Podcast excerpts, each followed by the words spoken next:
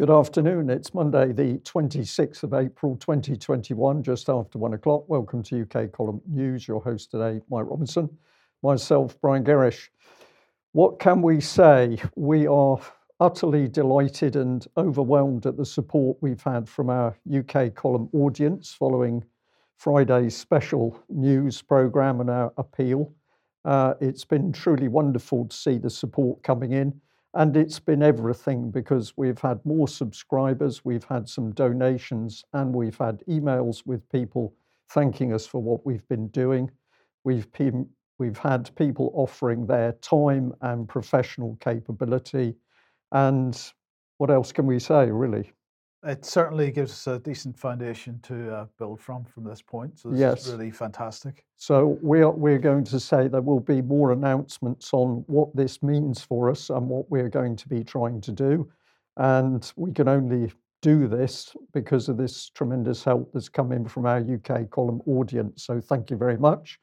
And some people took it upon themselves to send emails to Vimeo, which was uh, wonderful. Let's uh, bring this one up on screen.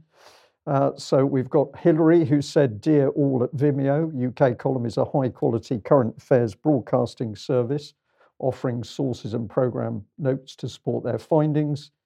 In this, it is unique and it stands alone in providing exceptional quality in broadcasting that is not available anywhere else. To ban it is to silence truth. Do you want to be responsible for this dereliction of professional standards in broadcasting services with the public? Which ultimately reduces all news to propaganda.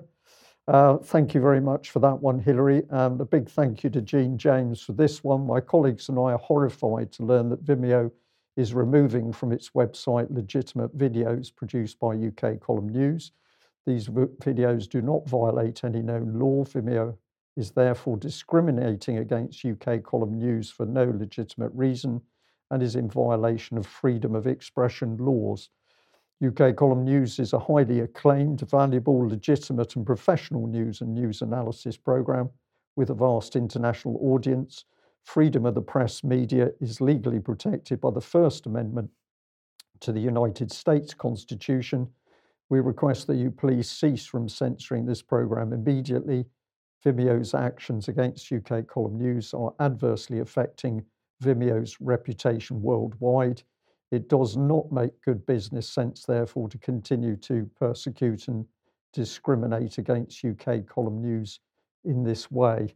Well, we are going to say thank you very much, UK column viewers, for everything you've done, reacting in the way you have, and also for getting stuck in and sending out some emails like the ones we've just shown you. Uh, and just to bring you up to date, Vimeo uh, did take Friday's news program down within, uh, well, certainly within 12 hours of it uh, going up. Some people were watching it as it was brought down and uh, were dis- disappointed to find that it uh, it stopped halfway through. Yes. Um, so we are on the other platforms that we'll talk about in a l- little bit. but why don't we move on then to, of course, what happened over the weekend in London an absolutely ph- phenomenal response from people uh, protesting lockdown and other things. I thought this uh, image from uh, our man on the ground there, and thank you very much to, to him for uh, everything that he did over the weekend, um, really summed it up. Freedom is what uh, people were calling for. Now, uh, of course, the mainstream press, I wonder how they covered it. Well, let's look at the BBC first. well, this is how the BBC covered it, Brian. Yes. Yes. With with utter silence. And people called us over the weekend. People were calling us on Saturday in disbelief that the BBC was simply not covering hundreds, hundreds of thousands of people in London.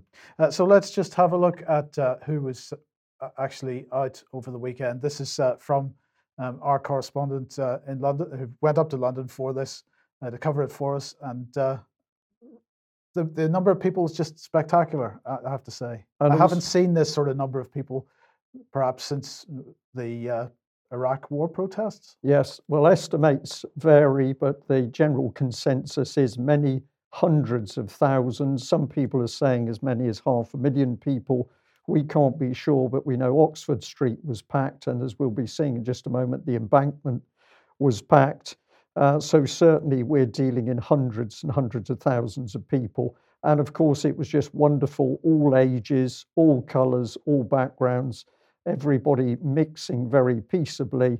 And people were remarking on how wonderful the whole atmosphere was. So people making their voices felt about uh, COVID, uh, lockdown, the vaccine program, uh, being totally peaceful, well behaved, filling the capital city here in UK, and the British Broadcasting Corporation, which takes five billion pounds from the public purse, simply said nothing. What an insult from the BBC if people want to deal in terms of how insulting the BBC can be.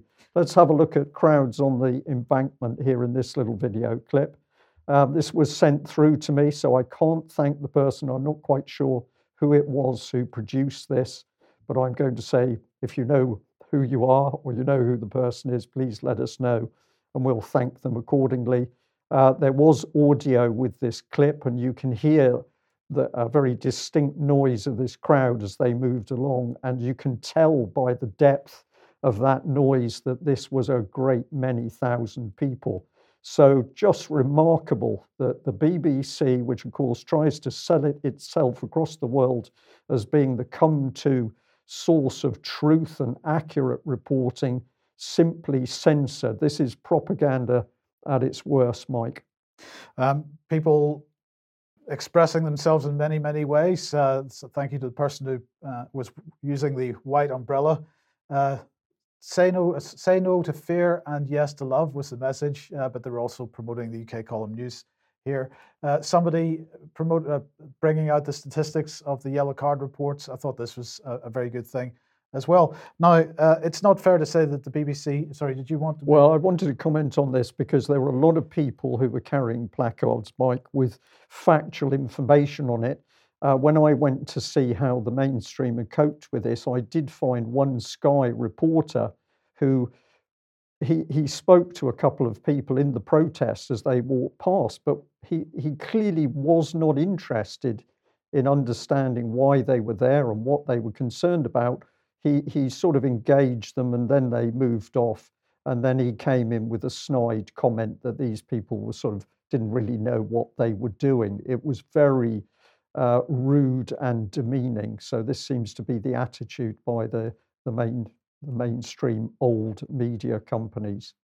Um, so Saturday uh, UK column, uh, sorry, Saturday the BBC didn't uh, report anything on this. Sunday morning they hadn't reported anything on this. By Sunday afternoon, this article appeared on the BBC News.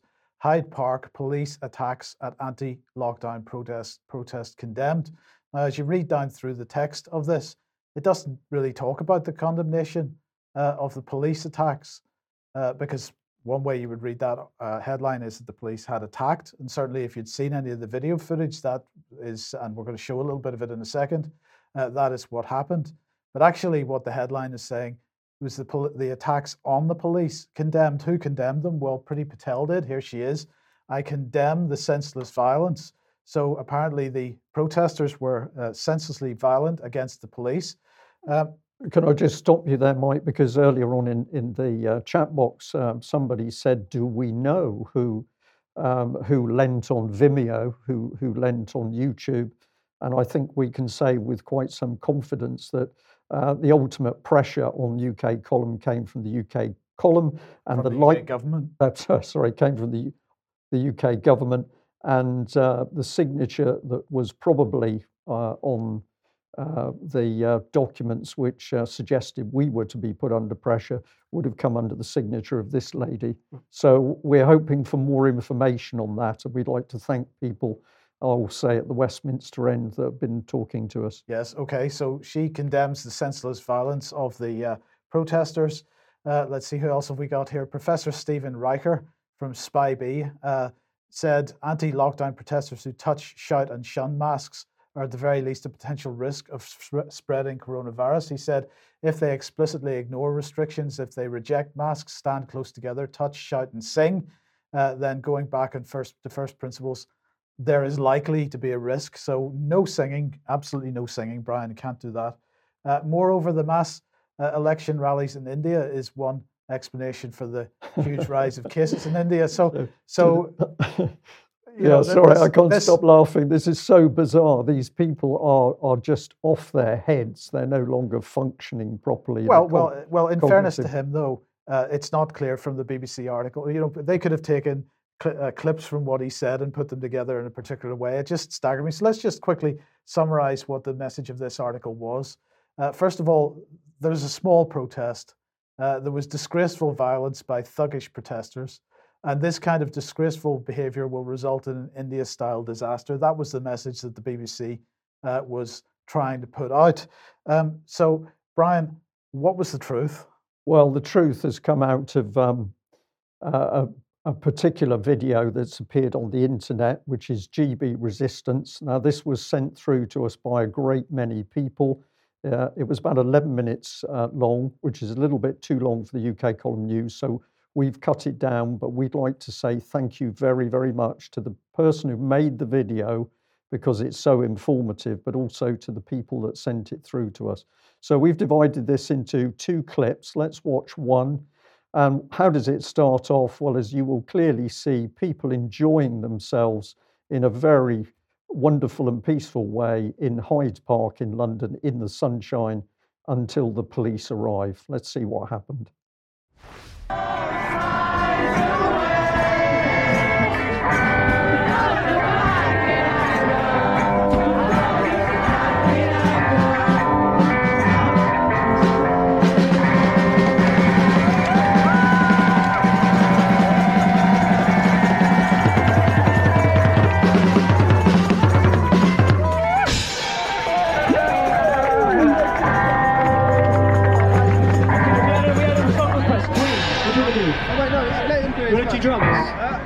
Okay? You can sing, you can sing or should I sing? Okay. Alright, let's take it to California.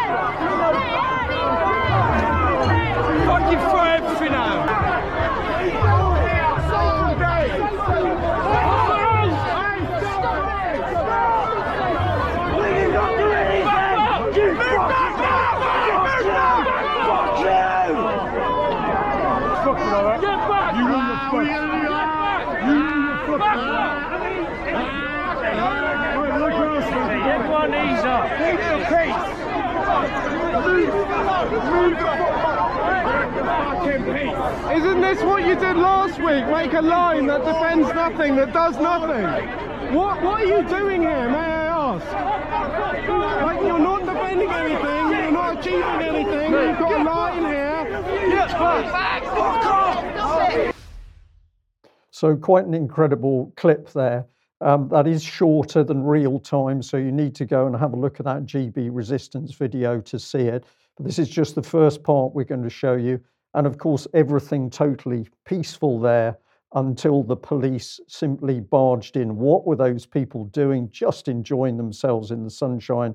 And then the police go in, but the crowd are not having it. And you see the police uh, steadily pushed back uh, until you get to the point where there's a sort of standoff. The police have formed that line and a wide spectrum of responses from the public. You've got outright aggression from some people, clearly enraged at what the police have done. You've got other people trying to calm the situation down, and we say to those people, well done. They were trying to police the crowd themselves. There were a lot of ladies doing really good work trying to keep the, the crowd calm. But then eventually, the mood of that crowd was that they simply weren't going to have it. And they then started to move up against the police. And let's see what happened when that crowd said, no, we're not going to have this.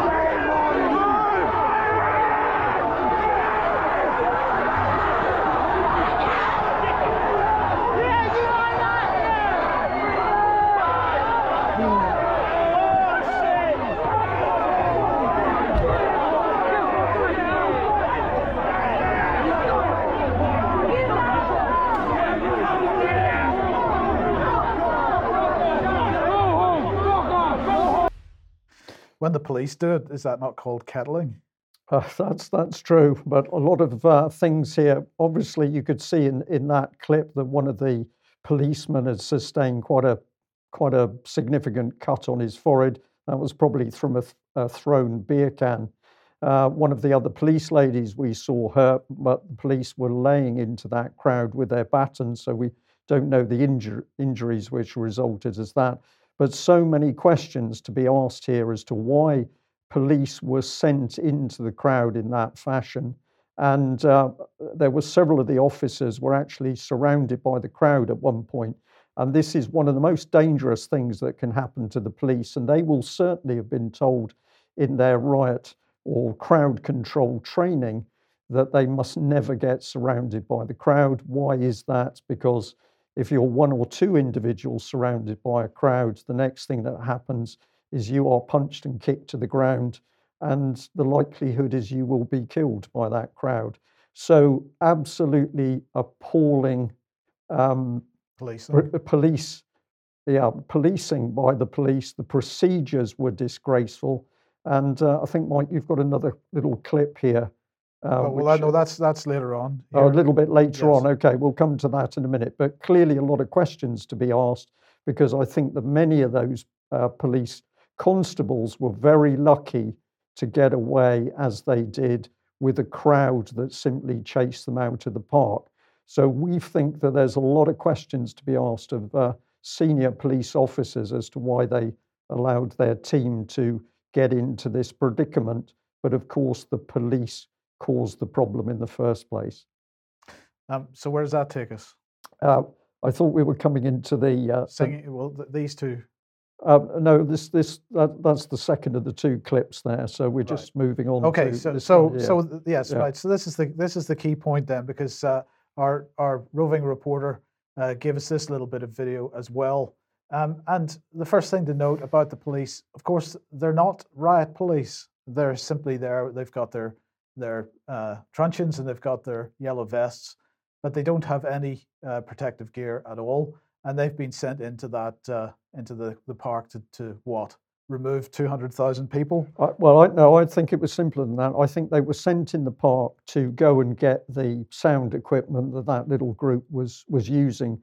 That was essentially a snatch squad. They thought they were going to walk in there, they were going to take the amplifiers. Maybe they were going to lift somebody who was singing because clearly they've organised a, a major demonstration. So that's what was sent in, I think, as a snatch squad, effectively.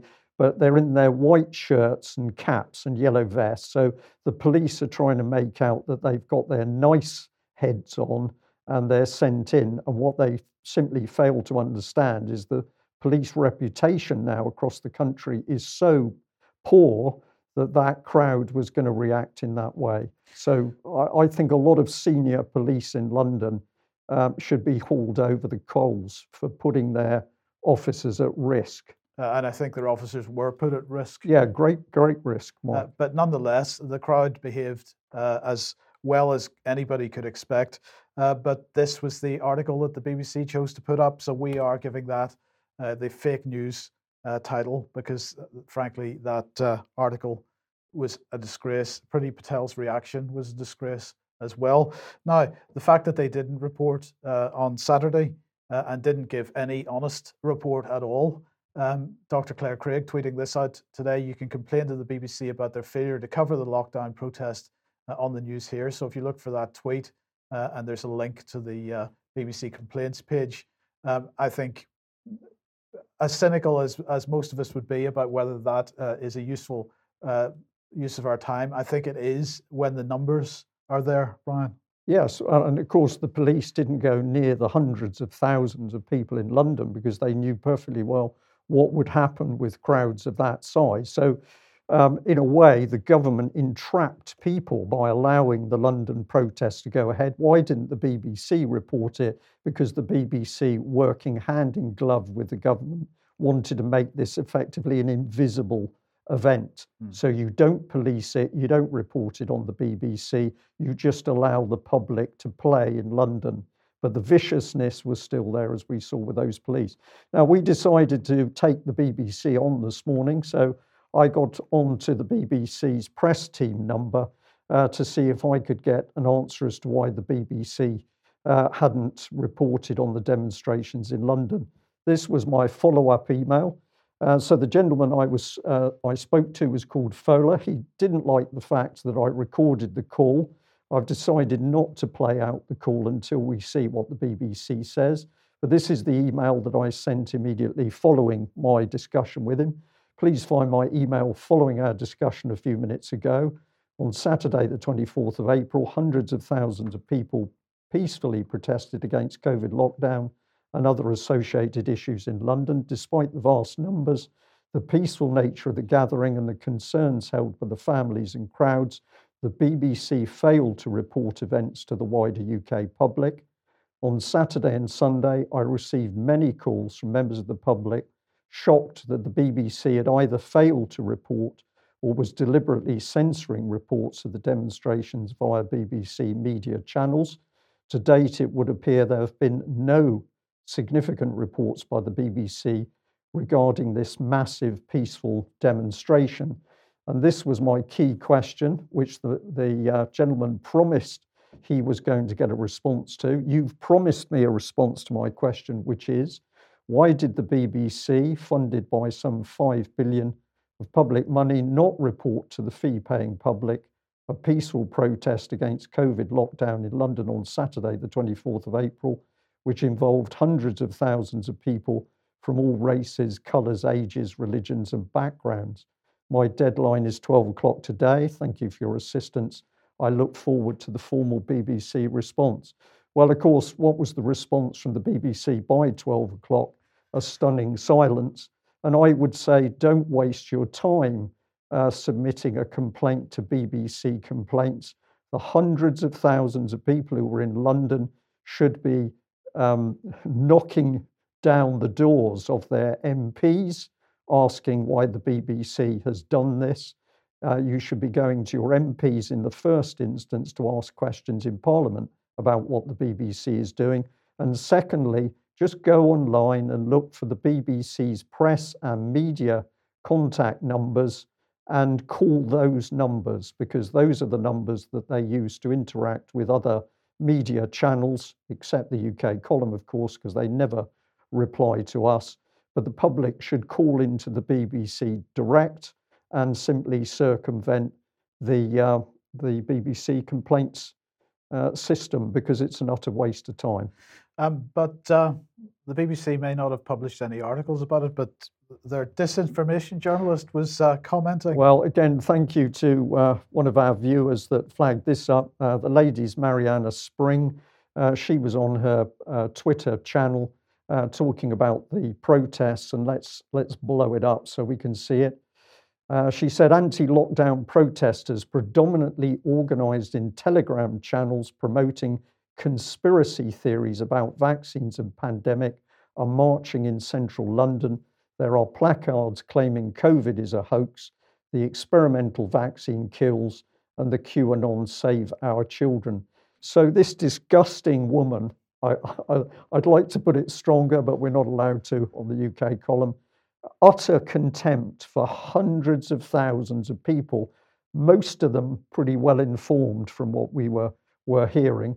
Uh, but this is the BBC's um, disinformation specialist. What an well, she's certainly a specialist at pumping out disinformation. Oh, what a, what a woman, a disgraceful woman. So if you feel as outraged as we do about what she's had to say about the public, get onto her Twitter uh, channel and tell her what you think of her. Um, this is the only way to deal with this utter contempt uh, for the UK public. And on a happier note, uh, we don't know who this young lady is, uh, but we're going to say thank you very much for your banner because to research, she's telling people to go to the UK column news. So thank you very much for that. Um, okay, if you uh, like what we do and you're not yet a member, then please uh, do join us, ukcolumn.org forward slash community, and uh, you'll be very welcome. Uh, and of course, share material that you find on the various platforms. That would be fantastic as well. Uh, now, some updates, uh, some news on David Noakes, Brian. Yes. Uh, well, I have to say that sometimes I'm able to speak to David Noakes, even though he's in prison. Uh, we were able to get a call in with him uh, today. I haven't been able to speak to David Noakes for a few weeks, but he was able to tell me that he's now still in prison, of course. He has to serve another one year and two months of a four year sentence that he was given a couple of weeks ago. Uh, but what he stressed to me was that his defence team simply failed to present a defence in court because they failed to show any of the scientific documents and scientific and research papers showing that GcMAF had had very positive results uh, when applied in, in certain uh, medical cases. So David Noakes at the moment will be appealing this uh, but I know he's finding it extremely hard. Uh, he says he's not even allowed a French English dictionary uh, to try and cope with the language problem, nor will they give him a Bible. So he said that at the moment he's feeling very down, but he does want to say to the UK column audience and all the other people that have supported uh, him and Lynn Thyer, thank you very much for all your support. It's one of the things that's kept him going. Mm. And uh, this one here is uh, really from Alex Thompson. Alex has been working extremely hard uh, to help a lady looking to get belongings to uh, a young boy over into the Netherlands. If you go on the UK column website, look for this article COVID, I Will Not Comply by Alex Thompson, Eastern Approaches. And the little sub headline there is a mother and son flee, sorry, a mother and son flee Britain for fear of compulsory vaccination. And a fundraiser has been set up, which you can find here on Just Giving. Um, they're looking to raise £5,000. At the moment, it's standing at 70.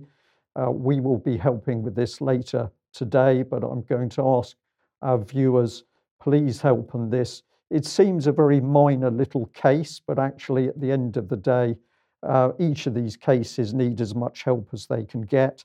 Here's the web address for the Just Giving page. Uh, if we can give this mother and her vulnerable son some help, of course, ultimately we're helping a lot of other people. Mm. And uh, Alex, uh, beg your pardon, David Scott has also been working hard. So he's got another interview uh, with Tam Laird, the Scottish Libertarian Party um, candidate. Uh, so this is on Northern Exposure. And uh, this is coming out as a premiere on YouTube at uh, eight o'clock tonight. So we'll encourage people to log on and see that. And of course, you can talk with other people or chat with other people while that's playing. And I also want to give a very big plug to this interview with Lisa Brackenridge former nurse uh, that David did a few days ago. This is an extremely powerful interview uh, where this lady says some truly amazing and shocking things about what's been really going on in the NHS. And uh, we'll say, compare her bravery with uh, what we're seeing around this buffoon, uh, who apparently is the British Prime Minister. Uh, but I'm very interested at the moment in the amount of um, really fake news which is coming out. So, at a time when we've got people uh, dying, uh, people in hospital wrecked from vaccines, what is the what, what's the red tops onto that there's been some spat in government. I think this is a distraction, it's a smokescreen, and it's to try and pull people's minds away from uh, the devastation that the vaccine policy is happening across the UK public. Um, so, a bit more. This is Reuters. UK denies that Johnson said, let the bodies pile high. So, uh, what's the claim here? Uh, the claim is that Boris Johnson had made a comment saying, no more effing lockdowns, let the bodies pile high uh, in their thousands. Uh, ben Wallace was on the uh, Radio 4 Today program this morning. Uh, he was saying it's not true. It's been categorically denied by practically everyone. It's gossip. Uh, we're getting into all sorts. we're getting into the sort of comedy chapter now of these go- gossip stories, unnamed sources by unnamed advisors talking about unnamed events. The majority of the so-called news that's appearing in the mainstream press at the moment is from unnamed sources and unnamed advisors so for Ben Wallace to, to uh, make a comment like that is laughable. He said, None of this is serious. The Prime Minister has been utterly focused on delivering, alongside Cabinet colleagues, the response to COVID. Uh, uh, all the who said, what said, I'll leave that to the Oscars gossip columnists uh, who, that are now being ruled out today after last night. So, what's this really about? Well, as Brian says, distraction. But actually, there's quite a bit of behavioral psychology at work here. Uh, it's designed to increase fear in the public, the idea of bodies piled high, a fourth wave coming along this autumn. Uh, we've got threats of more lockdown this autumn. Uh, and it's, in fact, designed to encourage demands for more lockdown. So people are supposed to be outraged that Boris would make a statement like, no more effing lockdowns, let the bodies pile that high in their thousands. Uh, of course, the reaction that they expect from that is, no, we can't allow the bodies to pile high in their thousands. We must have another lockdown. So uh, SPI-B and the Behavioral Insights team at the work here, I think. At their dirty work. And of course, remember that black door in number 10 was the door that Bill Gates was walking through um, not so long ago in order to have secret meetings with Boris about how he could presumably maximize the profits on his vaccines. We, st- we still got absolutely no minutes of those meetings released into the public domain. Uh, David Scott tweeting this out today, laughing emoji mocking vaccine concerns, then dead within 48 hours. Uh, another proof that informed consent is not happening.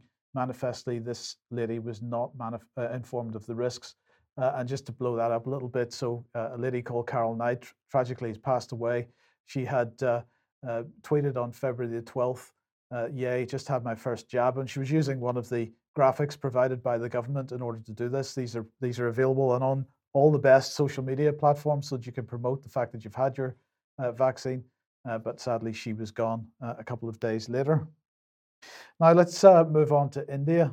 Uh, and the BBC here uh, with this today COVID 19 in India, patients struggle at home as hospitals choke. And I thought this headline was pretty outrageous because no matter what's going on in India at the moment, Patients struggling at home is exactly what has been going on in the UK over the last 18 months. And we can show that uh, based on the excess mortality statistics from the Office for National Statistics. And uh, you've seen this graph many, many times. Uh, that last summer, uh, the levels of all cause mortality were well below the five year average in every location other than people's homes. Uh, the NHS having been uh, redeployed towards COVID only and everybody else being left uh, to their own devices. Um, so the uh, BBC's headline, absolutely hypocritical. Uh, but nonetheless, uh, let's move on. The Guardian here saying why India's wor- worsening COVID crisis is a dire problem for the world. Uh, we've got the Times. Modi leads India out of lockdown into a COVID apocalypse. So the Times here attempting to associate a removal of lockdown restrictions with a rise in COVID cases. That's important. We'll come on to that in a second. Uh, and here we've got Al Jazeera saying, why does India have so many uh, COVID cases? Well, how many does it have? What actually is going on here? Uh, let's uh, see if we can uh, understand this a little bit better. So, first of all, uh, India's population 1.3 billion people. Um, so, whatever the numbers, we've got to keep this in context here 1.3 billion people in the country. So, let's just have a look at what the numbers actually are. They've currently got 17.3 million cases. Uh, they've currently uh, had 195,123 deaths attributed to COVID 19 and currently 14.3 million recoveries. So, um, if you put that in the perspective of 1.3 billion people in the country, uh, then maybe that gives us a clue as to the scale of the thing. Um, so, let's have a look at the number of active cases. And we can see that uh, they did have a peak sometime around September, October uh, last year, uh, and that has been steadily reducing uh, all the way until around the beginning of March or so. Now, this is important and look at how that number of active cases has gone absolutely exponential since uh, the end of February, the beginning of March. Uh, now, having said that, let's look at the uh, cases versus recoveries, and we can find that uh, recoveries are tracking uh, the cases uh, very well, um, the same kind of trend. So it's not that the Indian Health Service is totally unable to maintain some kind of uh, standard here. People are recovering from it. Sadly, some people are dying for sure. Um, and let's, but let's have a look at this graph because this is uh, the vaccination program, uh, vaccine doses delivered. Uh, and what we can see now, this is a different scale to the other graphs. So you've got to realize that in the uh, on the x-axis it is uh, much a wider x-axis, so the the, the slope of the graph doesn't seem to be quite so steep as on the previous graphs. But actually, uh, there is a distinct correlation between the number of vaccines delivered and the rise of cases here. That is undeniable. Now, a correlation, of course, doesn't mean causation. Uh, we've got to say that, but uh, it does seem to be a massive coincidence. Uh, and so, for anybody to be suggesting that this is because Modi has brought anybody out of lockdown is a ridiculous headline for the Times to run. Um, I would like to get uh, a, a decent uh, response to this allegation that it was vaccination that caused it? Well, and the other place that people should start asking the questions is the MHRA data for uh, vaccine data uh, for this country, because if you look at Pfizer and AstraZeneca, uh, you will find that amongst the adverse reactions are the statement that the person had developed COVID uh, we know that the MHRA is simply not investigating any of its own yellow card reports. But it, it does seem there's a question to be asked is it that people are actually getting COVID via the vaccines? Now, no doubt there'll be an enraged BBC reporter saying, What a disgraceful question. But we're asking the question because we'd like to see the evidence put in front of us as to what is factually correct and what is not. It's not the onus on the UK column to produce the evidence. The onus is on the UK government to produce the factual evidence. And I'll repeat again we now know for certain that the MHRA is simply not investigating its own yellow card reports. So when somebody says, uh, my loved one had a vaccine and the next day they couldn't walk, or the next day they were dead of a heart attack, uh, the MHRA is not sending in investigation teams to secure all the documentary evidence and find out what happened. Uh, they are simply sitting back and waiting to see if family members render a, a yellow card report. So uh, it's it's. I'm stammering because it's outrageous what is actually being done. The MHRA fully culpable here of not informing the British public of the seriousness of the vaccine adverse effects. And as we've just shown you, we've got David Noakes in prison largely as a result of the um, persecution by that very same MHRA over his work where he was able to show benefits. So hypocrisy is is also lurking there. Uh, yeah, and Brian, just to just to finish this point off, 195,000 deaths attributed to COVID-19 in India. Tragic as that is, Uh, if we keep that in a bit of perspective, with 1.3 billion people, if we compare that to the UK population of uh, 60, let's say 68, 68 million in the UK, that would be equivalent to 10,000 deaths in the UK. So, um, you know, the, the headlines that are that are presenting uh, an Indian health service um, absolutely collapsing under the weight of this. Well, is that the case, or is it the case that actually the in many parts of India the health service um, is collapsing under the weight of, of day-to-day use, um, and uh, it's being presented in a particular way by the mainstream press? We've got to ask that question as well. Yeah. Well, uh, mentioning France and David Noakes, um, I'd like to say that there are still many, many um, capable professional sites putting out information with concerns about vaccines. LifeSite here with a very good article French Drug Assessment Centre demands removal of all four widely used COVID vaccines. So, encourage our viewers to go and have a look at that.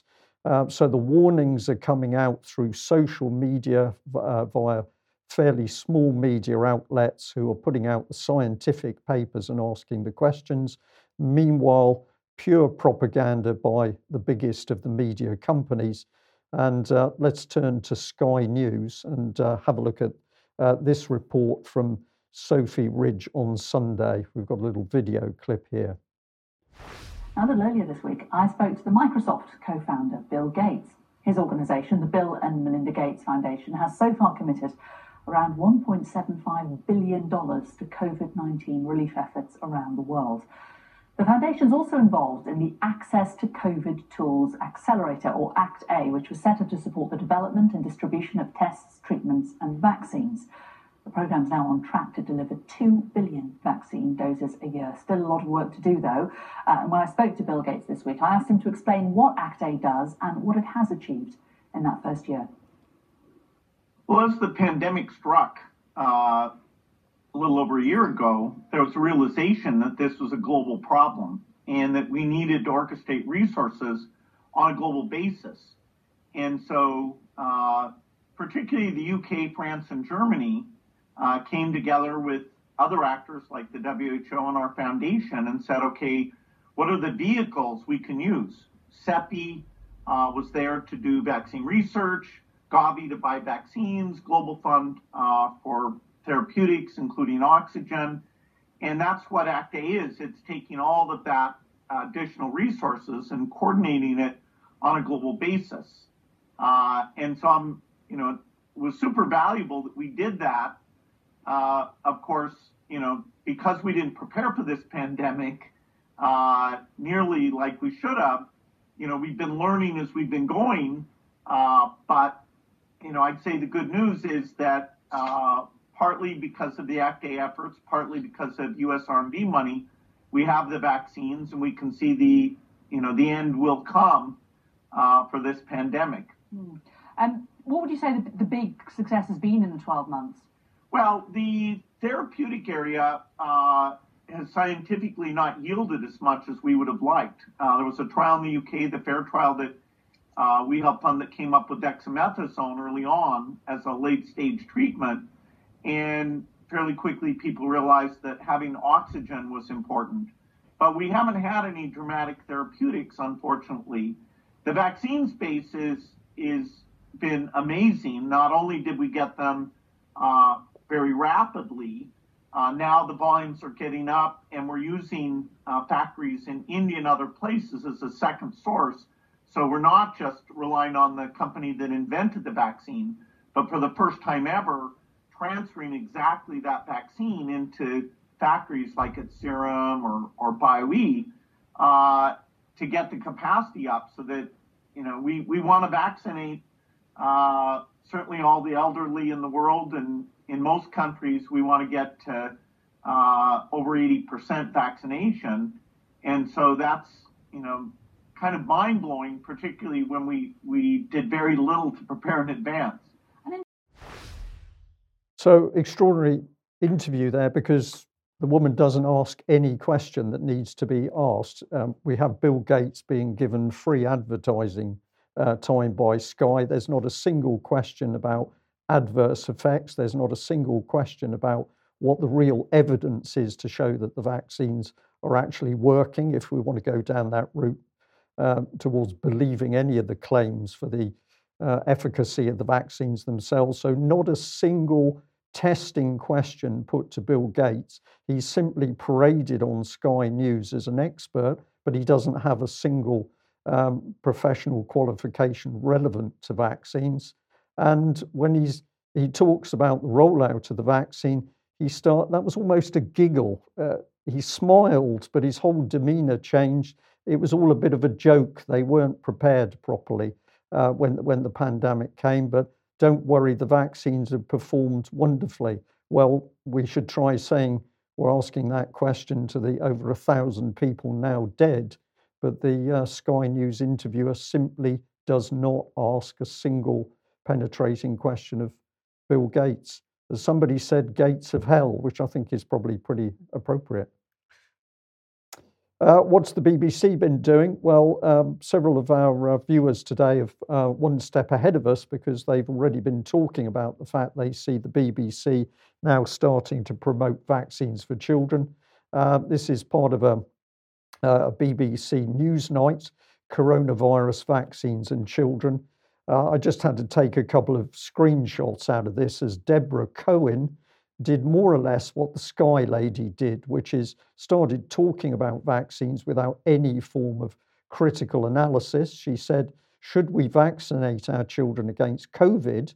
And if we should, then what is the reason for doing it? And that, of course, is the question that she fails to answer in her own program.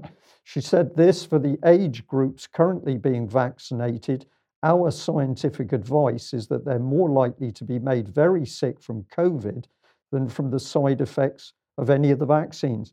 But since the uh, uh, since Newsnight or BBC in a wider sense or Sky News uh, is not doing any investigation into what the adverse effects are, uh, they can't possibly make this equation stack up, Mike. Well, they can't make the equation stack, stack up anyway because uh, uh, the all-cause mortality statistics deny that statement. and uh, she said this, but because the young get so much less sick from COVID, the balance of any benefit versus any potential harm is different. We have already seen this play out with which vaccines to give 18 to 30 year olds. So the issue is quantifying the harm of COVID to children. No, it's not.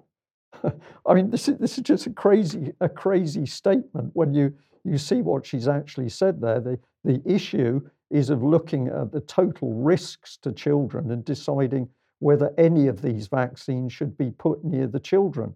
But she doesn't discuss that at all. So, what do I think the BBC is doing with some help from Deborah Cohen? They're softening up the wider public mind to the idea of getting vaccines for very, very young children. And uh, let's uh, emphasize the MHRA not doing its job. Uh, if you go onto the gov.uk website, you go through to the yellow card statistics, you'll come up with this list of links which take you through to Pfizer, AstraZeneca vaccine adverse profiles. There's now a new one which we've highlighted for you, which is the profile for Moderna. Uh, but strangely, if you try and get into that, uh, there's now some form of security gate uh, when if you want Moderna data, they want your email. Now, you had some comments on this, I think. Well, we Mike. talked about this on Friday, and, and some, a couple of people have sent a spreadsheet through to us, um, but I'm not entirely sure uh, how we actually confirm. I mean, I'm not disbelieving the people that sent the spreadsheet well, through to us by any means, but but how do we actually go back and check the, the source data? It's not, well, not well, possible at this point. It's not possible, but it's worse than that because we have got some of that uh, spreadsheet. This is the this is the real thing. We can guarantee that. And uh, what it's saying is that uh, there's a total reaction at the moment recorded. Uh, the I was looking for the date on screen for this. I think we're looking at the fourth, sixteenth of April. Thank you, Mike. Yeah, sixteenth of April. Yeah. So we've got total reactions for the Moderna drug is 117. The total reports 44 um, but our eagle eyed researcher who went in, who did manage to get into this in the very early days, said, Well, this is funny because if you look at the number of reports listed in the data, uh, we've got, uh, what is it? We've got 28 there. So, not quite sure how this works. So, we're going to say what is actually taking place around the Moderna uh, data and why is the government so shy of telling the public what's actually happening? Well, well, there's a broader question here because the question is what is the MHRA up to? The MHRA, if you remember, we reported it, spent uh, a million and a half or two million pounds on a, a new AI system to track adverse reactions of these particular vaccines because they said that they, and they went past the normal uh, uh, procurement rules because they said that uh, the they, would, they were expecting so many reports from these vaccines that their that their legacy systems couldn't cope with it, so they needed a new system for that. Uh, we've seen uh, the first round of of Pfizer reports contained mathematical errors, uh, and now we see mathematical errors in this one as well. So, what are they using this AI system for? It's not for yellow card, it seems, because an AI system must be able to count, surely. Uh, so, these, uh, these spreadsheets are clearly being uh, produced by human beings, uh, and perhaps this is why um, the uh, spreadsheet's now behind a, a, a login yeah. because they, they have recognized that there are so many errors in the report uh, that they can't allow it to go to the public at this yeah. point. So lots of questions, and if you share our concerns, then encourage you to get on the phone to the MHRA and to demand to know what's happening. Now, something that is happening, and it's one of those things that sort of happens in plain sight, uh, but in the background, is that our very own, excuse me, Michael Gove uh, has been visiting Israel and this is apparently as he mulls over the vaccine passport options. Well, of course, if we're following what's happening in Israel at the moment, brutal actions by the Israeli government on its own people, um, is Michael Gove about to use that uh, brutal approach uh, by the Israeli government to steer the Stasi vaccine passports in UK? Particularly suspicious about this man, as he said publicly, he's a huge supporter of Zionism so, is he there for the benefit of the health of the wider UK population, or is there some rather deeper political dealings going on? Well, of course, we don't know because it won't be reported. Uh, now, in the chat box earlier, people talking about vaccine passports and the rumour that's doing the rounds at the moment that Boris has uh, given up on his idea of having vaccine passports required to go to pubs and restaurants. Um, and uh, the mainstream media coverage on this saying that he's focusing on large events. Well, of course, we talked about that on Friday with uh, the Brit Awards. Um, and uh, so it does look like they're mainly going to begin the rollout of this with larger uh, events. And uh, as they'll see how it goes with that, and then they'll start moving it out uh, more broadly afterwards. But the, this idea is not going to go away. Okay, let's uh, move on to other topics now and defense. And uh, well, of course, uh, uh the Indo Pacific tilt is in full swing at the moment. Uh, that should be making you laugh, Brian. I, no, it is making me laugh. Yeah. so, this is the UK's new star- carrier strike group. That's HMS Queen Elizabeth there. Uh, we've got two F 35s in the foreground. Um, so, this new carrier strike group 2021, led by HMS Queen Elizabeth, is going to sail to India just by coincidence uh, in the autumn on its maiden operational deployment uh, as, a rep- as a representation of the Indo Pacific tilt in the UK's foreign policy. Yes. Um, so uh, this is the large ship ever built by the largest ship ever built by the Royal Navy, the government Crows, and it's going to sail to India, Japan, South Korea, Singapore, and the wider region. Um, and it's going to be there. It's going to cover 26,000 miles in total, uh, and it's going to comprise, aside from Queen Elizabeth, a Type uh, Type 45 destroyers, HMS Defender and HMS Diamond. I hope the water's not too warm for those. uh, type 23 anti-submarine frigates, HMS Kent and HMS Richmond. Uh, a, a, tanker and storage ships, uh, Fort Victoria and RFA Tidespring.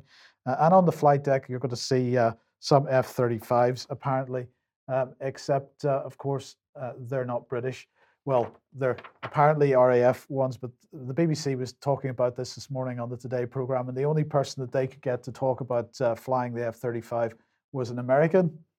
Uh, so he's apparently going on deployment uh, with this, uh, because of course these aircraft being flown by the United States uh, Air Force uh, at the moment, the US Navy rather. And so let's see what else have we got. There's going to be some Merlin Mark II anti submarine and airborne early warning helicopters and three Merlin MK Mark IV sorry commando helicopters, and also four Wildcat maritime attack helicopters. So this is really uh, specta- spectacular stuff, and we're going to threaten the Chinese. Now, what is uh, Ben, ben Wallace saying? Uh, when our carrier strike group sets sail next month, it will be flying the flag for global Britain, projecting our influence.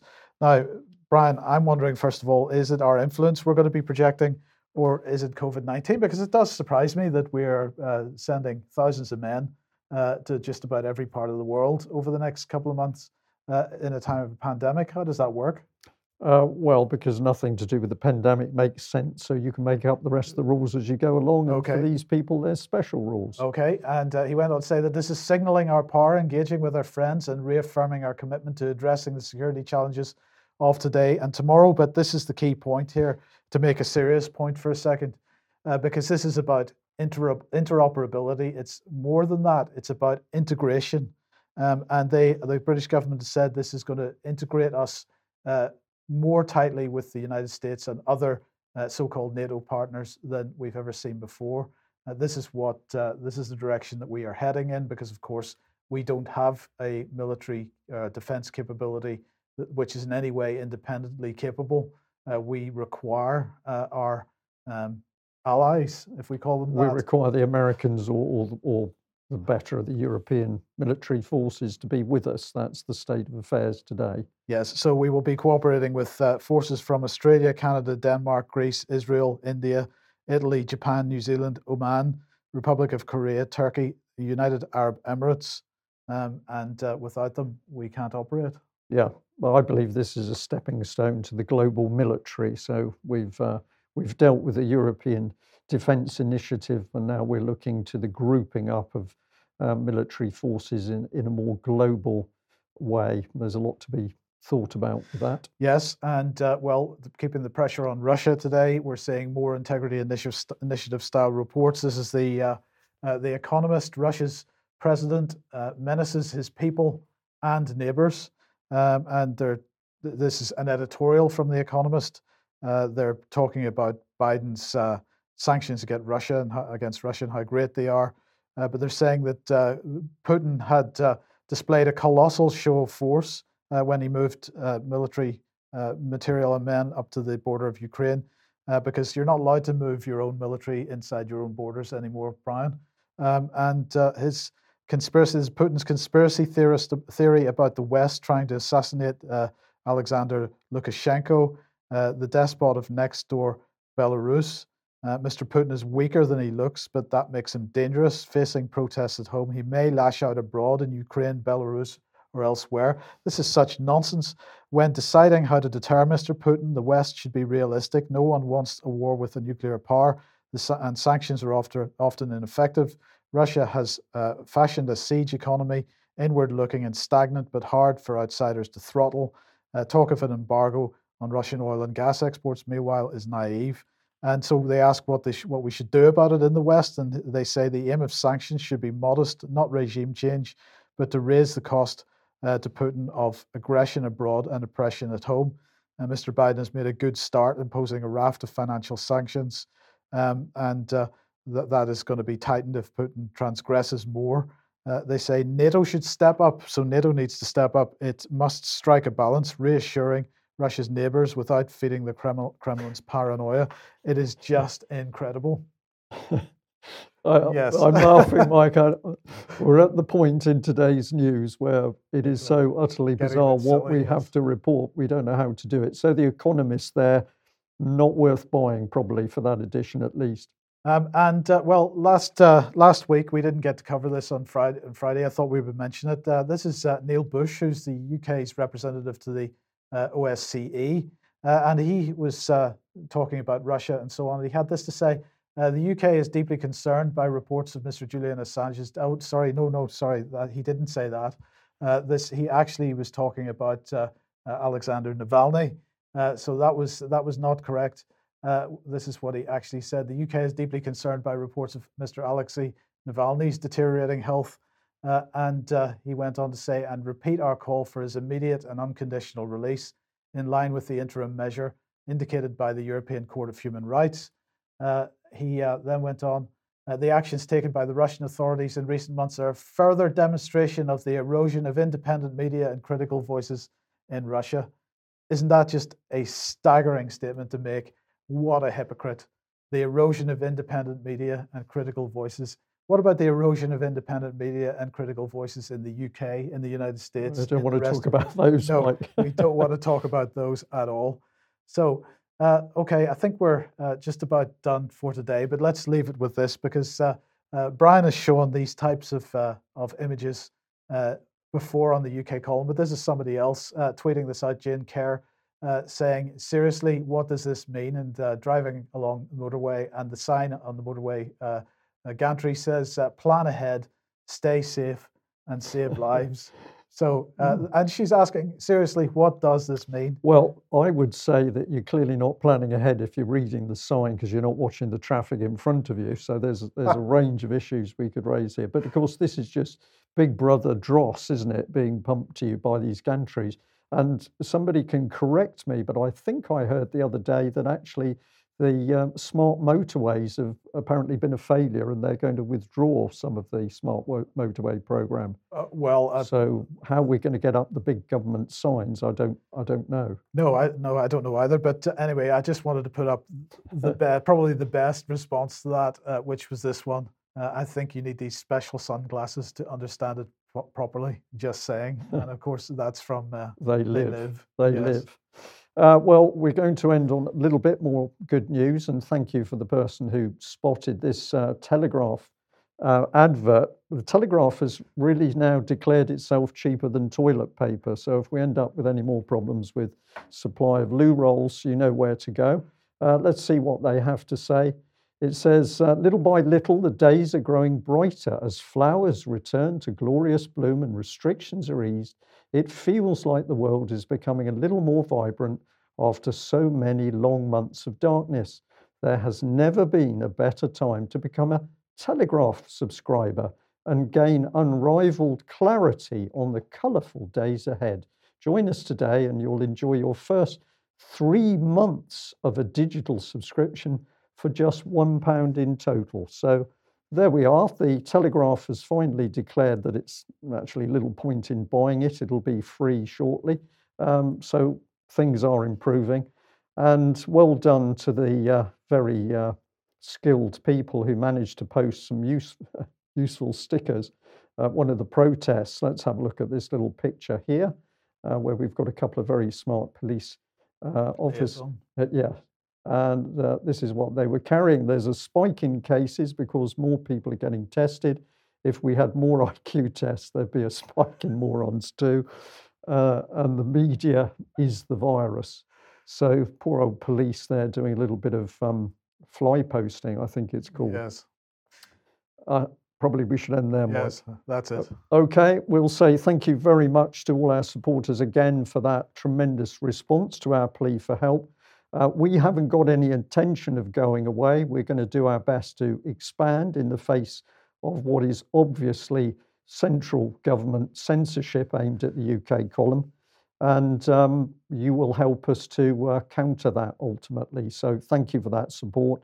And I'll end by saying a big thank you to Marie from uh, Romania, who kindly put on a uh, telegram uh, conference call last night. There were 283 people at, at the maximum. And uh, we had some very interesting discussion about what was happening in the country.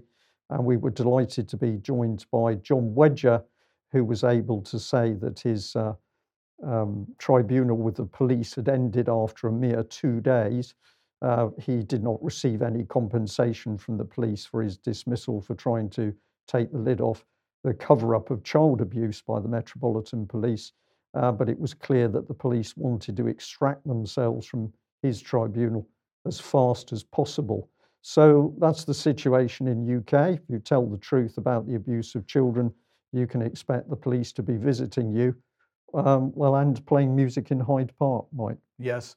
Now, look, we're not going to do an extra today, if you don't mind. Uh, a few of you saying in the chat box earlier having trouble getting on the website uh, as we came on the news. That's because actually uh, we're now reaching the limit of the infrastructure that we've got there because there's so many of you now trying to get on. Um, so uh, we're going to go and do a little bit of work to continue to try to improve that situation. And I would just say, you know, if on Wednesday, uh, if you want to sort of mitigate that slightly, uh, open the, the live page a little bit earlier. So try to stagger when you come to the site from say 12.30, between 12.30 and 1, and then there's much more likelihood of not having problems. If everybody comes on at the same time at one minute to one, then it's, uh, it's tricky. Yes, excellent. That's it for today. We'll be back at the same time on Wednesday. Thanks very much for joining us. Bye-bye. Bye-bye.